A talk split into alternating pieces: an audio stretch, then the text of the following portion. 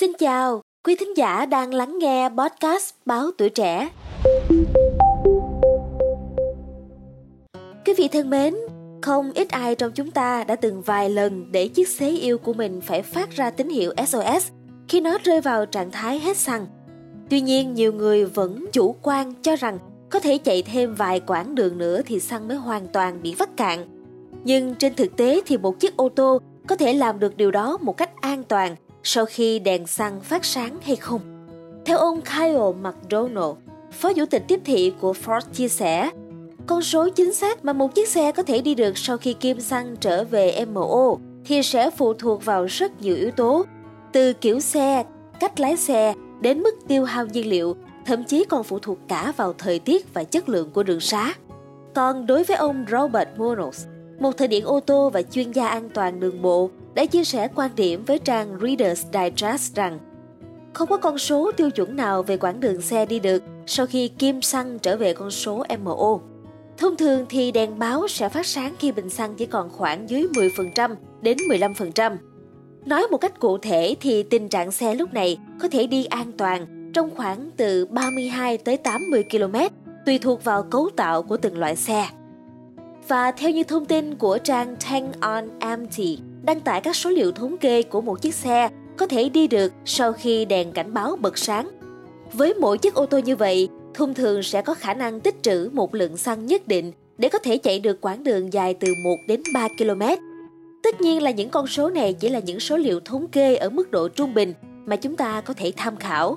Để dễ dàng hình dung các con số cụ thể, quý thính giả có thể tìm kiếm bảng số liệu thống kê chi tiết đối với những mẫu xe khác nhau bằng cách tìm kiếm bài viết Khi kim về MO, ô tô có thể chạy được bao xa trên báo tuổi trẻ nha.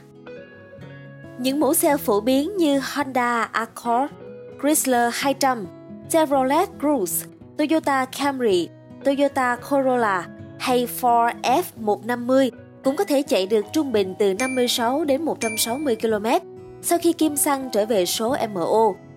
Những số liệu này khá cao nhưng chỉ mang tính chất tham khảo. Vì vậy nên các tài xế ơi, đừng nên quá chủ quan về những con số này nha. Và sau đây là một vài lời khuyên của các chuyên gia sẽ giúp bạn có thể kéo dài tuổi thọ cho chiếc xế yêu của mình. Hãy cùng Trinh Trà tìm hiểu ngay sau đây nha.